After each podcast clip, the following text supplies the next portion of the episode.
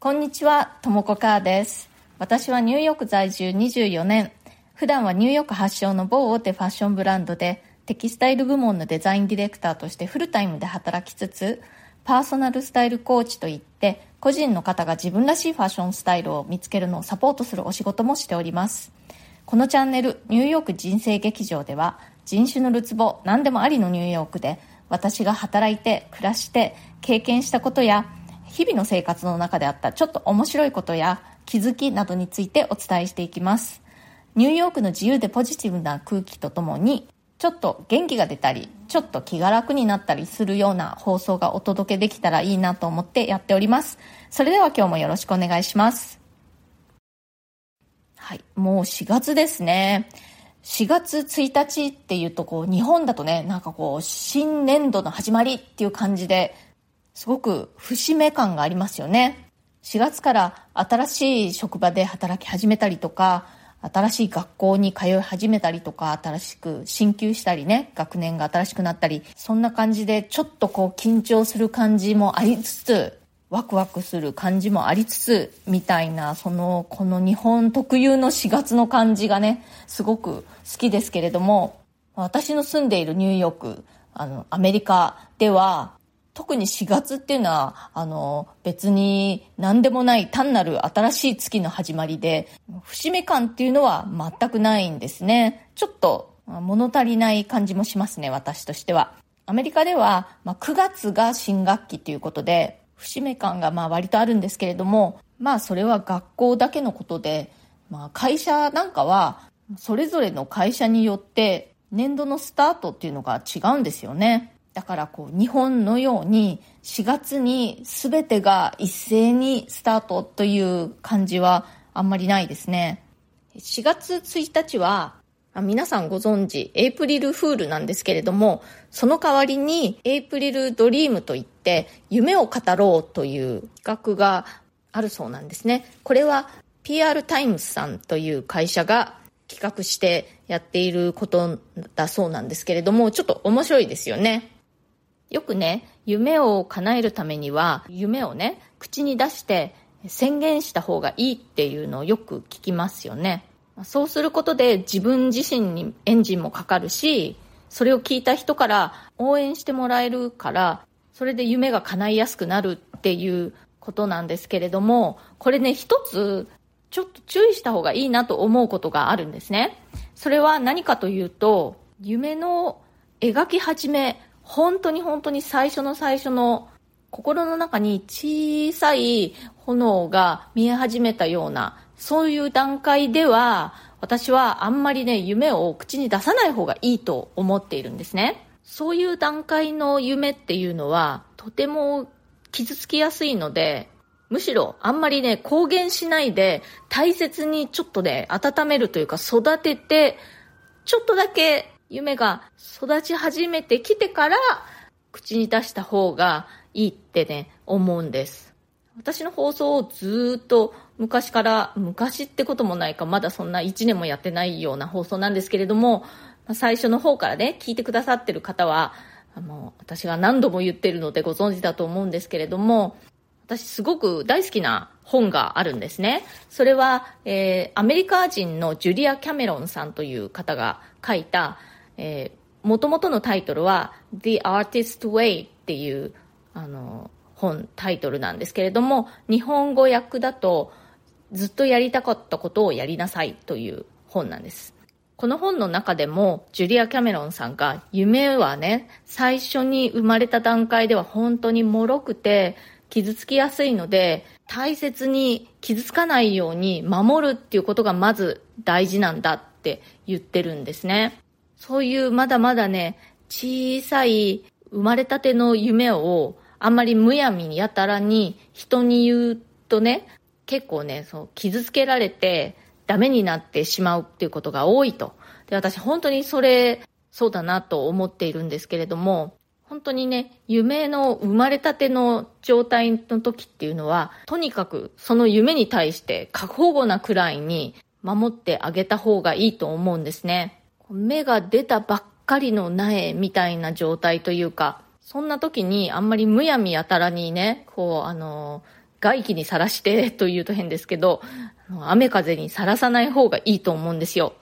何か新しいことを始めようとするっていうのはまあ、イコール、あなたが変わろうとしているっていうことですよね。でね、やっぱり人は本当に変化を嫌う生き物なんですよね。だから、あなたにね、変わってほしくないって思う人がやっぱりたくさんいるっていうことなんですね、それは。だから、あなたをね、傷つけようとしてとか邪魔をしようとしてとかではなくて、本当にね、親しい友人なんかであっても、心の奥底であなたに変わってほしくないって思うあまりに、あなたの新しい夢に対して、ちょっとね、否定的なコメントをしてしまうっていうことがあるわけなんです。本当にそれはね、否定的とも言えないかもしれない、もしかしたら。まあ、心配してるっていう形での表現になるかもしれないんですけれども、そういうコメントが出てきてしまうという可能性はね、やっぱりあるわけなんですよね。そうすると、そういうまだまだね、あの、生まれたての小さくてしっかりしない夢っていうのは、簡単に傷ついてしまったり、消えてなくなってしまったりしちゃうんですね。まあね、自分は鬼メンタルだから、自分の夢に対してね、誰がどんな気持ちを抱こうが、まあ誰がどんなに心配したりとかね、あの、疑問に思うが、全然動じないっていう人はまあいいとして、まあ普通のメンタルの持ち主とか、あとまあね、あの私も自分で自分のことを打たれ弱いって思うんですけれども、打たれ弱いなとか、まあ感受性が強いなと思っている方は、生まれたての夢っていうのはね、しばらく誰にも見せないで、大事に自分一人で育てるのがいいと思います。夢を口に出して語るのはもうちょっと経ってから、まだまだ小さい夢だけれども、まあ、この感じでいくと育ちそうだぞっていう感じに思えるようになってから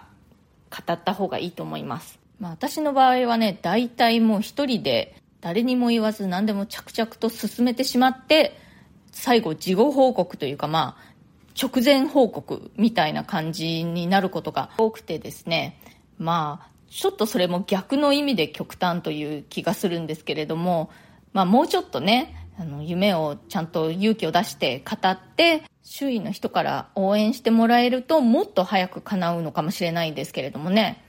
私の場合結構何でもね、自力で何とかしてしまおうとする傾向が強くて、あまり周りに助けを求めないというのか、うん、あの、もうちょっとね、自分の器を広げて、周囲を巻き込んでいくことができるようになるといいのかなと思いますね。で、実際に私の夢は何かというと、人が自分らしさを発揮しながらハッピーになれるようなお手伝いをしたいっていうことなんですけれども、それを主に私の専門分野であるファッションを通じてやりたいっていうことですね。なんかすごく漠然とした言い方なんですけれども、私がやっているパーソナルスタイルコーチというお仕事は、一人一人の方が自分らしく輝けるようなファッションというのを見つけるお手伝いをするという、まあ、お仕事なんですね。自分の好きなものっていうのはどういうものなのか、自分らしく感じられるっていうのはどういうことなのか、それをファッションで上手に表現するにはどうしたらいいのかっていうことを、それぞれの方ね、ご本人と一緒になって考えていくっていう作業をします。だから、あの、ね、よくね、パーソナルスタイリストっていうあの職業ありますけれども、私はパーソナルスタイルコーチって自分のことを呼んでいるのは、だからなんですね。私がこう一方的にスタイリングするっていうんじゃなくて、そのそれぞれの方と一緒になってどういう自分でありたいのかということを深掘りしていきながら着地点を探していくという感じになります。もちろんね、ファッションなので、その結果素敵に見えるっていうことがすごく大事なんですけれども、やっぱりそれぞれの人らしさというものを大切にしたいって私は思うんですね。こういうふうに思うようになったというのは、やっぱり私がニューヨークでずっと暮らしているという影響が大きいと思うんですね。特にあの私がずっと働いているニューヨークのファッション業界っていうところはですね、本当にもういろいろなタイプの人がいて、で、それぞれに自分らしく素敵におしゃれを楽しんでいるっていう感じなんですよ。それぞれの人がやっぱり自分というものをしっかり持っているというのか、それがね、すごくこう、いいなと私は思うんですね。私ね、本当にいろんな人の、その、らしさとか、その好き嫌いとか、そういうのがね、大好きなんですね。経営学者の楠木健さんっていう方ご存知ですかね皆さんあの結構あのたくさん本も書かれているんですけれども楠木健さんがよくねあの好き嫌いが好きっておっしゃってるんですけれども私もすごくそういう気持ちなんですよ。いろんな人の好き嫌いとからしさとかいうものに触れるのがすごく好きで。でねやっぱりファッションって本当にその人そのものじゃないですか。だからいろんな人がね、自分の好きとからしさとかいうのをファッションで上手にというかもう素敵に表現できたらいいなって思って始めたのがそのパーソナルスタイルコーチというお仕事なんですね。で、まあ、あの、私はフルタイムでね、そう、デザインの方の仕事もしていますので、ちょっとね、時間的にこう、あの、パーソナルスタイルコーチの方に避ける時間があまりないっていうのがちょっとね、問題なんですけれども、そこのところもね、うまくもっと上手にね、割り振っていけたらなって思っているんですね。デザインの仕事はデザインの仕事で、やっぱりそれを通じてたくさんの人にこうハッピーに感じてもらいたいっていう気持ちがあるんです。だからね、どちらも捨てがたいというか、なんか二頭を追う状態になってしまっているんですけれども、ね、そこのところを上手にやっていけたらなと思っています。はい、今日はですね、4月1日、エイプリルドリーム、夢を語る日ということで、夢をね、語るってすごくいいことなんですけれども、ちょっとだけ注意してというお話をしました。夢のね、芽生えたてのような、ちょっとまだ小さい時点だと、夢っていうのは本当にね、あの、傷つきやすくてなくなってしまったりしやすいので、あんまりその時点ではそんなに人に言わない方がいいかもしれない。ちょっとね、自分一人で大切に育てて、で、それを人に言うのは、それ、その後にした方がいいかもしれないよというお話をしました。それから私の夢、ちょっとね、あの、あんま具体的じゃなかったかもしれないんですけれども、こういうふうにしたいなと私が今考えていることについてお話ししました。今日の放送が気に入ってくださったら、チャンネルのフォローの方もぜひよろしくお願いします。それから質問やリクエスト、相談なども受け付けていますので、どうぞ、えー、お気軽にコメント欄からでもいいですし、または私のプロフィールのところに質問できるリンクというのを貼ってますので、そちらを使っていただいても OK です。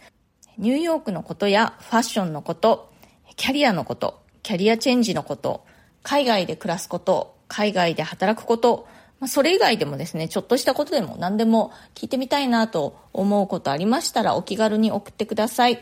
お返事はこの放送の中で随時していきたいと思います。今日も最後まで聞いてくださってありがとうございました。